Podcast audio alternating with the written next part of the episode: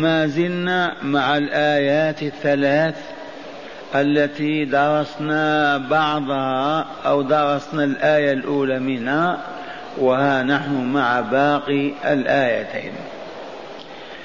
تلاوة الآيات المباركة، ولعل أكثركم قد حفظ تلاوتها بعد أعوذ بالله من الشيطان الرجيم. يا أيها الذين آمنوا اتقوا الله وابتغوا إليه الوسيلة وجاهدوا في سبيله لعلكم تفلحون. إن الذين كفروا لو أن لهم ما في الأرض جميعا ومثله معه ليفتدوا به من عذاب يوم القيامة ما تقبل منهم ولهم عذاب أليم. يريدون أن يخرجوا من النار وما هم بخارجين منها ولهم عذاب مقيم. هيا نكرر التلاوة تلذذا بكلام الله، رغبة في حفظه، طمعا فيما وعدنا به. يا أيها الذين آمنوا اتقوا الله وابتغوا إليه الوسيلة وجاهدوا في سبيله لعلكم تفلحون. إن الذين كفروا لو أن لهم ما في الأرض جميعا ومثله معه ليفتدوا به من عذاب يوم القيامة ما تقبل منهم ولهم عذاب أليم. يريدون أن يخرجوا من النار وما هم بخارجين منها ولهم عذاب مقيم. ومرة ثالثة، يا أيها الذين آمنوا اتقوا الله وابتغوا إليه الوسيلة وجاهدوا في سبيله لعلكم تفلحون. إن الذين كفروا لو أن لهم ما في الأرض جميعا ومثله معه ليفتدوا به من عذاب يوم القيامة ما تقبل منهم ولهم عذاب أليم. يريدون أن يخرجوا من النار وما هم بخارجين منها ولهم عذاب مقيم. معشر الأبناء والإخوان والمؤمنات الصالحات، عرفنا هذا النداء، يا أيها الذين آمنوا، من المنادي ومن المنادى؟ المنادي هو الله جل جلاله وعظم سلطان، والمنادون عباده المؤمنون والمؤمنات الذين آمنوا بالله ربا وإلها، لا رب غيره ولا إله سواه، وآمنوا بكتبه ورسله وآمنوا بلقائه. هؤلاء المؤمنون يعتبرون أحياء والله، والحي يسمع وإلا لا، يبصر وإلا لا، يعطي إذا طلب منه وإلا لا، يأخذ إذا أعطي وإلا لا، وذلك لكمال حياته. فلهذا أمرهم بما يلي: أولا بتقواه عز وجل، ثانيا بطلب الوسيلة إليه، ثالثا بالجهاد في سبيله. كم هذه الطالبات؟ ثلاثة. الأولى التقوى، التقوى عرفناها يا شيخ، لا حاجة إلى تكرارها. يقول أخ لا، كيف نتقي الله؟ إذن فالجواب أن تخافه بقلبك خوفا يحملك على أن تطيعه ولا تعصيه، وبهذا تتقي غضبه وعذابه. وهل علمنا أوامر الله ونواهيه حتى نفعل المأمور ونترك المنهي يا شيخ؟ الجواب المفروض أننا عرفنا هذا من ساعة أن دخلنا في الإسلام وشهدنا أن لا إله إلا الله وأن محمد رسول الله، ونحن نتعلم في كل يوم بل في كل ساعة أوامر الله ما هي وكيف نؤديها، ونواهي الله وكيف نتركها ونتجنبها. والقرآن يفيض بهذه الأوامر والنواهي. وما التبس علينا رسوله صلى الله عليه وسلم يبين ويشرح. إذ من المستحيل أن تتقي الله وأنت لم تعرف أوامره ولا نواهيه، كيف؟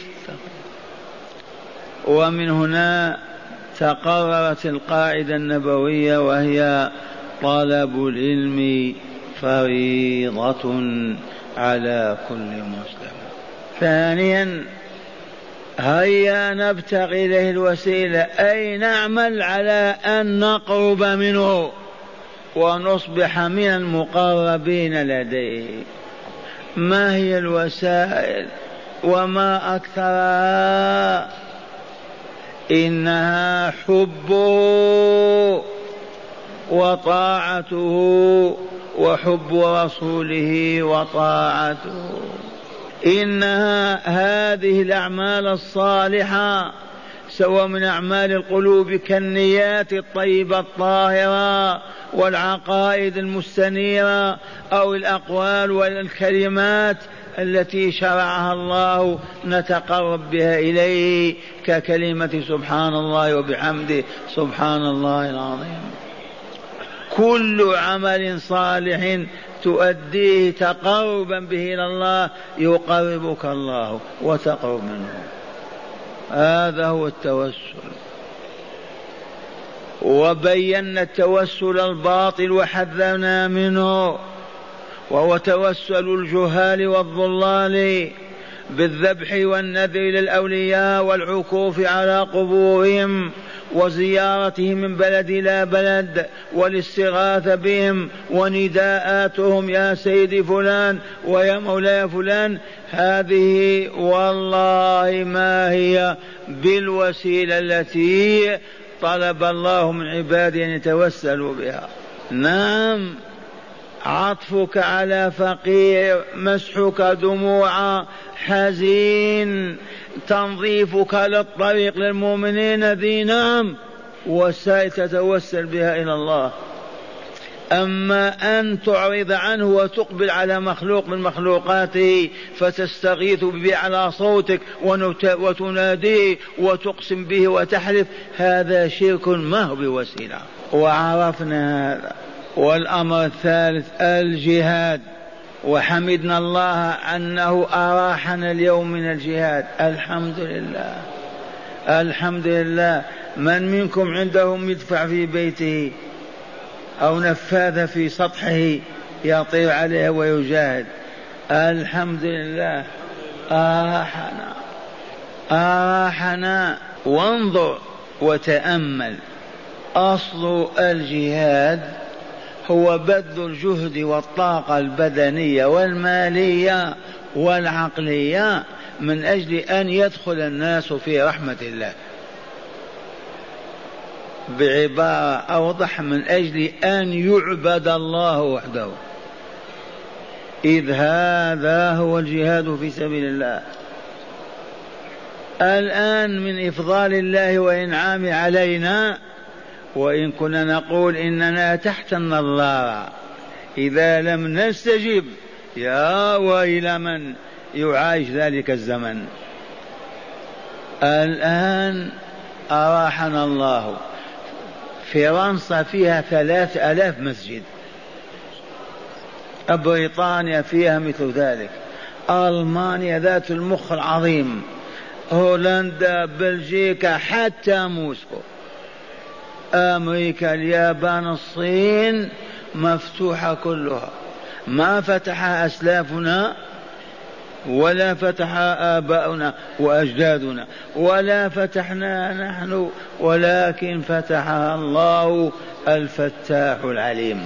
بل في تلك البلاد حرية العبادة والتعبد أعظم منها في بلاد العرب والمسلمين إلا ما شاء الله. إذن ما نحن الآن في حاجة إلى حمل السلاح، لكن لما ما نكون لجنة إسلامية عليا يشارك فيها كل بلد إسلامي، وبطريق سري خفي حتى لا نوقظ دعاة الماسونية أو الصليبية أو المجوسية. لجنة عليا يشارك فيها كل بلد إسلامي بعالم، فتكون لجنة مكونة من أربعين عالما من خيرة العلماء المسلمين، ثم توضع خريطة للعالم بأسره من الشرق إلى الغرب،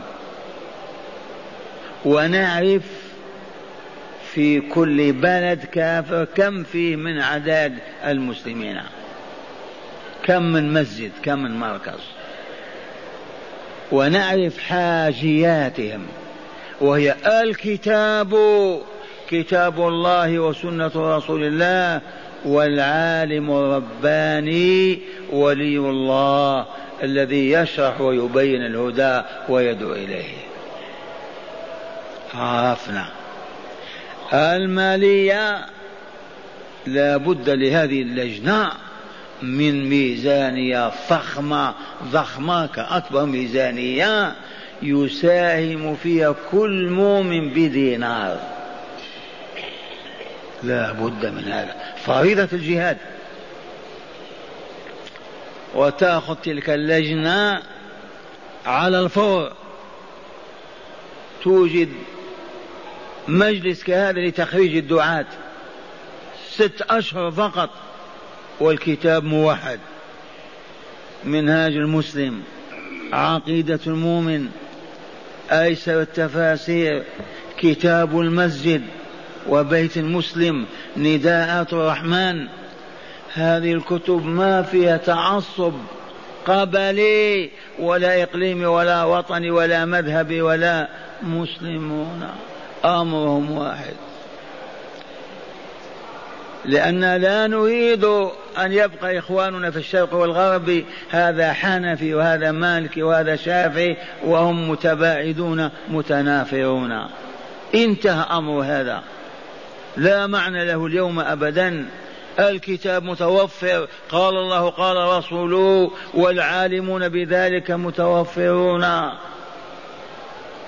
فيدرسون الكتاب والسنة لكمالهم ورقيهم في آداب وأخلاقهم بعد تصحيح عقائدهم وبعد إقبالهم على الله جل جلاله وعظم سلطانه.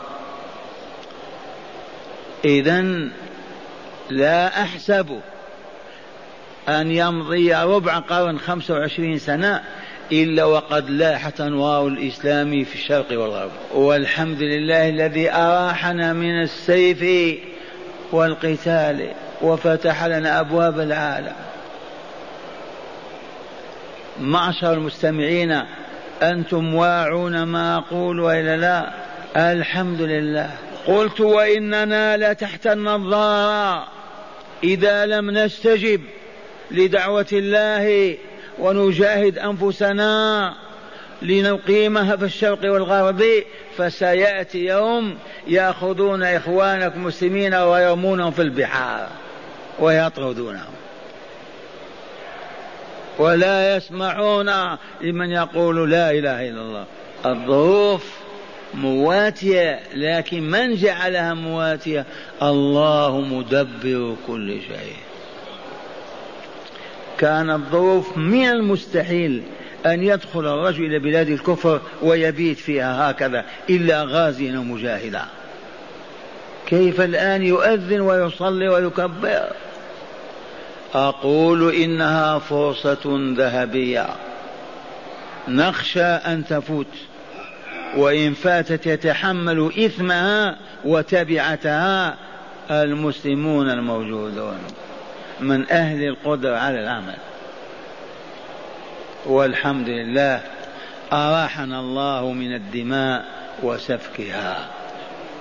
يبقى الجماعات التي تريد أن تنشر الإسلام بالمدفع في بلاد المسلمين، هذا خطأ فاحش، خطأ باطل حرام يحمل الظلم والبلاء، ولن يوجد الإسلام ولا أهله، بل بغض أعداء الإسلام في الإسلام من سلوكنا نحن، والله بغضهم وجعلهم ينفرون منهم، وقد يكون هذا سبب في طردهم من بلادهم وإغلاق أبواب المساجد.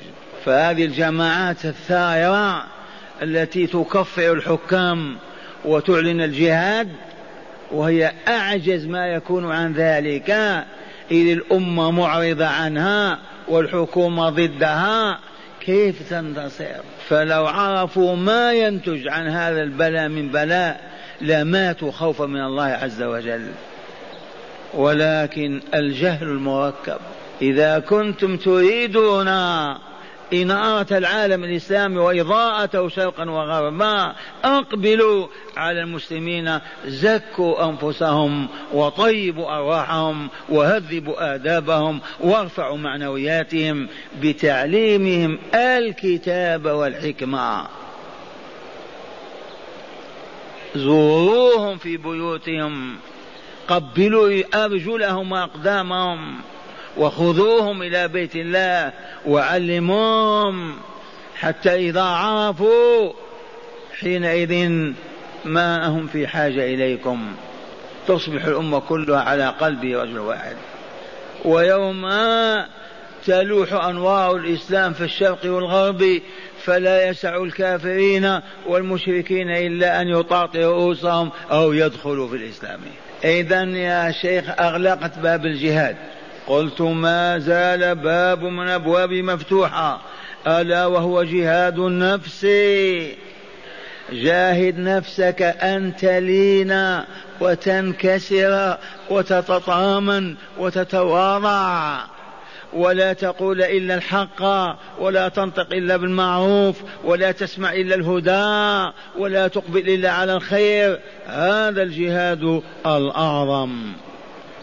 رجعتم من الجهاد الأصغر إلى الجهاد الأكبر.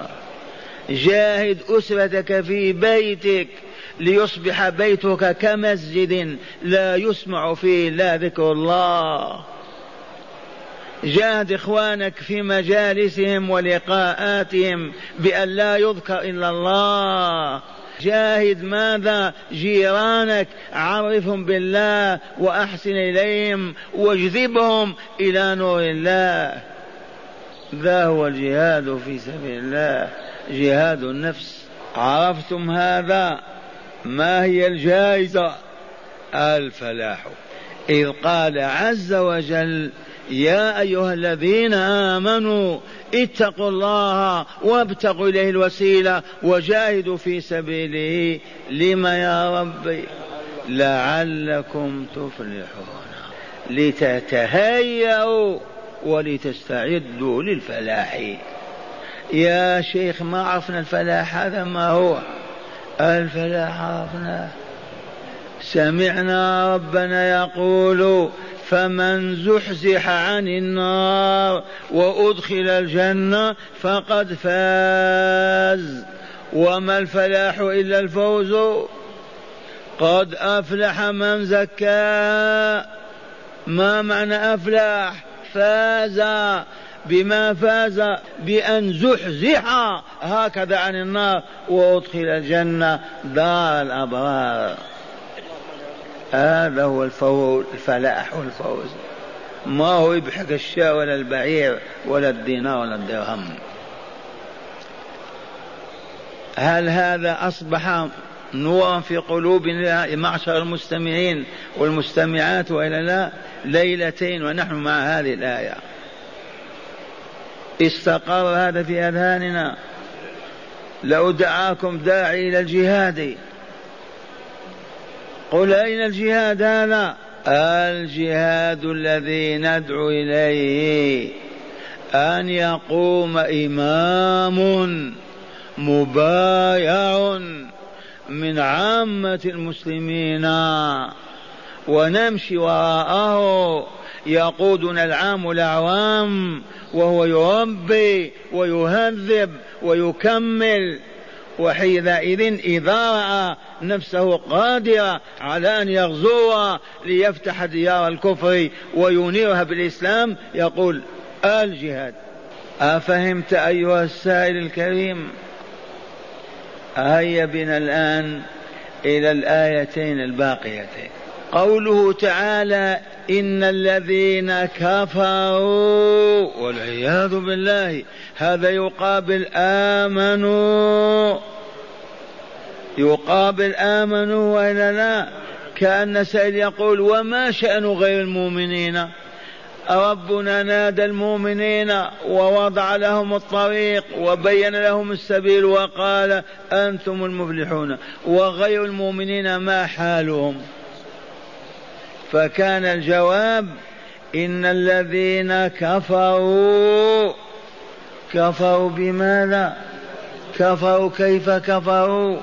لا بد من ساعة نقف فيها حتى نعرف ما الكفر الذي كفروا، ما الكفر. أصل الكفر في لغة العرب لغة القرآن الجحود والتغطية، ما تكفر به ما تغطي به. فكل وعد كل من كذب بوجود الله ربا وإلها فهو كافر. كفر جحد أنكر كذب بمعنى واحد. كل من أنكر أو كذب ما أمر الله تعالى بالإيمان به والتصديق به، وسواء كان مما يعقل أو لا يعقل، عقول الناس متفاوتة، إذا أمر الله تعالى أن نؤمن بشيء يجب أن نؤمن ونصدق. ومن كذب أو أنكر وقال لا أطيق هذا فهو جاحد كافر. وفي هذا يدخل العالم العلوي بكل ما فيه من الملائكة ودار السلام والنعيم فيها، يدخل في هذا العالم السفلي النار وصنوف عذابها وألوان ما فيها من الشقاء والبلاء، وإن كنا لم نرى، أخبر الله بذلك. فمن كذب أنكر قال أنا لا أصدق بهذا فهو كافر. أخبر تعالى بأن له رسلا أرسلهم وأنبياء من عهد آدم إلى خاتمهم، كل من كذب بواحد قال أنا لا أؤمن بهذا أبدا ولا أصدق به أو لا أتابعه فقد كفر فهو كافر. عامة الرسل كم؟ ثلاثمائة وأربعة عشر رسولا نؤمن بهم واحدا واحدا، والأنبياء مئة ألف وأربع وعشرين ألف نؤمن بهم إجمالا. الله ينبئ من يشاء ويخبر من يشاء. آمن بالله ورسله. من قال أنا لا أؤمن بحزقيل نبيا ورسول فهو كافر. من قال أنا لا أؤمن بأن عيسى رسول الله فهو كافر. ومن قال لا أؤمن بمحمد فهو أكفر الكافرين. التكذيب بكتب الله التي أنزلها على رسله الذين اصطفاهم لها، وقد عرفنا منها أربع كتب من أعظمها القرآن والتوراة والإنجيل والزبور. من قال لا أؤمن بآية واحدة من هذا الكتاب فهو كافر مكذب. الصحف التي أنزلها الله على شيث ثلاثين صحيفة على موسى على إبراهيم، صحف إبراهيم وموسى، آمنا بها. من قال أنا لا أؤمن بما أنزل على شيث فهو كافر. الإيمان بشرائع الله وما تعبد به عباده وما أنزله من أحكام لتكميلهم وإسعادهم لتطهيرهم وتصفيتهم لإنقاذهم من هوة الباطل والشر والخبث والفساد. من أنكر حكما واحد قال أنا لا أؤمن به فقد كفر وهو كافر مع الكافرين. لو قال قائل أنا أؤمن بالشريعة إلا أن قطع اليد لا أؤمن به ولا أعترف بهذا فهو كافر. من قال أنا أؤمن بشرائع الله إلا أن الإذن بأن يتزوج الرجل أربع نسوة أنا لا أؤمن بهذا ولا أقره فوالله لا كافر. عرفتم القضاء والقدر؟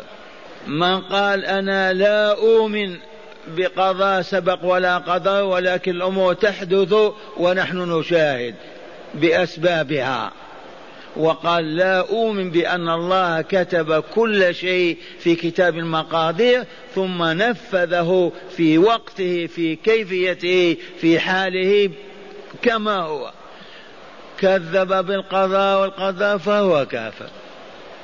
لو كذب فقط فقال أعمال الإنسان لا دخل القضاء والقدر فيها، هو إن شاء صلى وإن شاء غنى فلا قضاء ولا قدر فهو كافر، ما هو بمؤمن. خلاصة القول تكذب الله بأسمائه العلى وصفاته العلى. لو نفى صفة من صفات الله قال أنا لا أؤمن بأن لله قدما، أنا لا أؤمن بأن الله يجي في عراصة القيامة، أنا لا أؤمن بأن الله يسمعنا ويرانا في كل مكان فهو كافر. إذ الإيمان التصديق الجازم بكل ما أخبر الله تعالى به وأخبر به رسوله. أطقته واتسعت دائرة عقلك له أو ضاقته ما أدركت، قل آمنت بالله آمنت بالله وأمسك بلحيتك. وقد فعل هذا رسول الله أمامنا ولا لا؟ يعلم أصحابه الكتاب والحكمة فقال وهو يعلم لقد أوحي إلي أن بقرة في بني إسرائيل يركبها فلاح من الفلاحين، والبقر ما يركب عندنا نحن العرب، أو يركب يركب البغال والحمير والإبل والخيل، فالبقرة هذه والله رفعت رأسها هكذا لمن فوقها وقالت ما لهذا خلقت، فأمسك الرسول بالحق قال آمنت به آمنت به آمنت به. وكان عمر وأبو بكر غائبين فقال وآمن به أبو بكر وآمن به عمر. إذا بلغك عن الله من طريق سليم صحيح من كتاب الله وهدى الرسول إياك تفسح المجال لعقلك وتقول كيف، قل آمنت به آمنت به. ويستحيل أن يكون غير ما أخبر الله به أو أخبر به رسوله. الآن عرفتم الكفار وإلا لا؟ الجاحدون المكذبون المنكرون هؤلاء أمواتنا محياء أموات. هل تستطيع أن تهذبهم أن تؤدبهم أن تربيهم أن تجعلهم يتقون الله ويبتغون إليه الوسيلة ويجاهدون في سبيله؟ مستحيل، لأنهم أموات.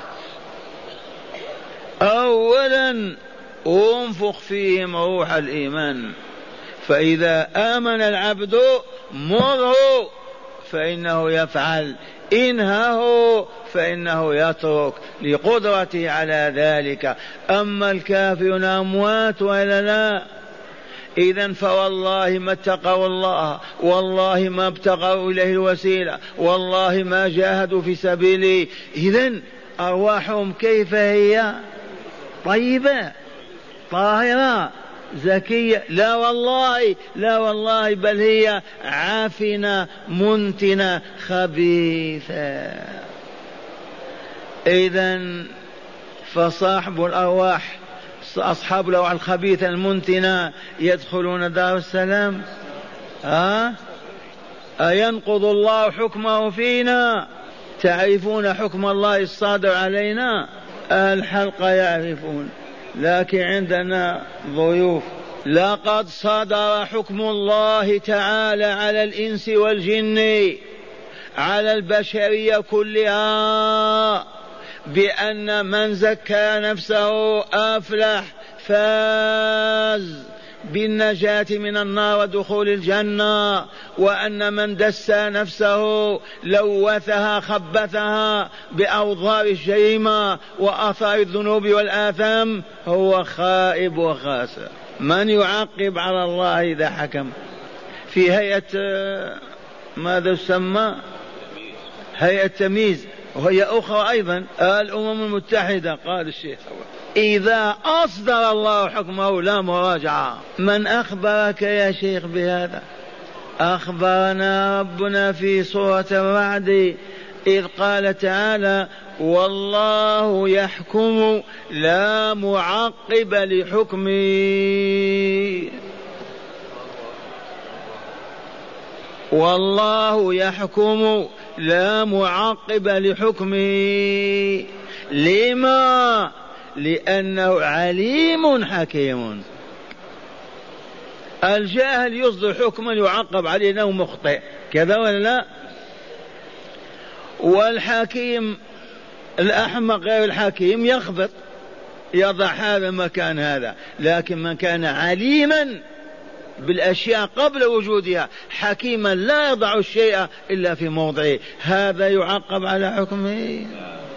إذن إن الذين كفروا يعيشون على ظلم وإلا لا، على خبث نفس وإلا لا، لأنهم ما اتقوا الله ففعلوا أوامره واجتنبوا نواهيه، ولا زادوا فوق ذلك، تملقوا الله وتزلفوا إليه بالأعمال الصالحة حتى تحولت أرواحهم إلى كتلة من نور. وزادوا فوق ذلك الجهاد لأنفسهم وأعداء الله طول حياتهم. هؤلاء هم المفلحون. الكافرون فعلوا شيئا من هذا؟ إذن ما حكم الله فيهم؟ قال تعالى إن الذين كفروا، كما علمتم الكفر لو من باب الفرض والتقدير، لو أن لهم ما في الأرض جميعا من أنواع الدراهم والدنانير والعمل وقناطير الذهب والفضة والناس كلهم ومثله أيضا، إذا مليون مليار زيد مثله أيضا، من أجل أن يفتدوا به، يعطون هذا المال أو يملكونه من أجل الافتداء، أن يتخلصوا من عذاب النار. قال تعالى ما تقبل منهم، والله ما تقبل منهم. فيه من يقبل أو يرد غير الله؟ الله قال ما تقبل منهم. لماذا؟ لأن أرواحهم خبيثة منتنة متعفنة. ماذا يفعل الله بتلك الأموال؟ تغسل نفوسهم. لو صلى ركعتين قبل أن يموت خاشعا بين يدي الله، لو قال لا إله إلا الله وعينه تذرف الدمعة إيمانا صادقا ومات، نعم لكانت هذه الكلمة خير من الدنيا وما فيها. أما وقد مات على الكفر والشرك والظلم والخبث والفساد، أنى له أن يفوز وينجو من عذاب الله المعد والمهيأ لمثله من الناس.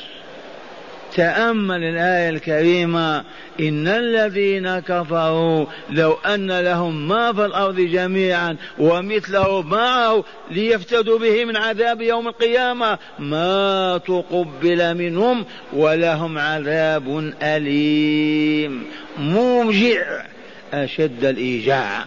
وصنوف العذاب، اقلب صفحات القرآن وشاهد، تشاهد العجب في هذا العذاب. الآية الأخيرة: يريدون أن يخرجوا من النار وما هم خارجين منه. يريدون ولا لا؟ ما تقول ألف العذاب وتحملوا وخلقوا له، لا يضحكون الآن والنار تأكله، لا والله ما كان عجب. إذن يريدون أن يخرجوا من النار وما هم بخارجين منها أبدا ولهم عذاب مقيم. إقامة دائمة ولا مؤقتة؟ تعرفون الآن الإقامة وإلا لا؟ إقامة دائمة ولا مؤقتة؟ ولهم عذاب مقيم لا يبرح ولا يزول ولا يبارحون ولا يزول عنهم. عياذا بالله، عياذا بالله. معاشر الأبناء والإخوان، عرفتم الطريق. قد أفلح من زكاها. المؤمن إذا عرف ربه أمكنه أن يتقي الله وأن يبتغي له الوسيلة ويجاهد في سبيله، ولكن إذا ما عرف أن له أن يتقي الله أو يطلب إليه الوسيلة ويجاهد. فهيا بنا إلى العلم.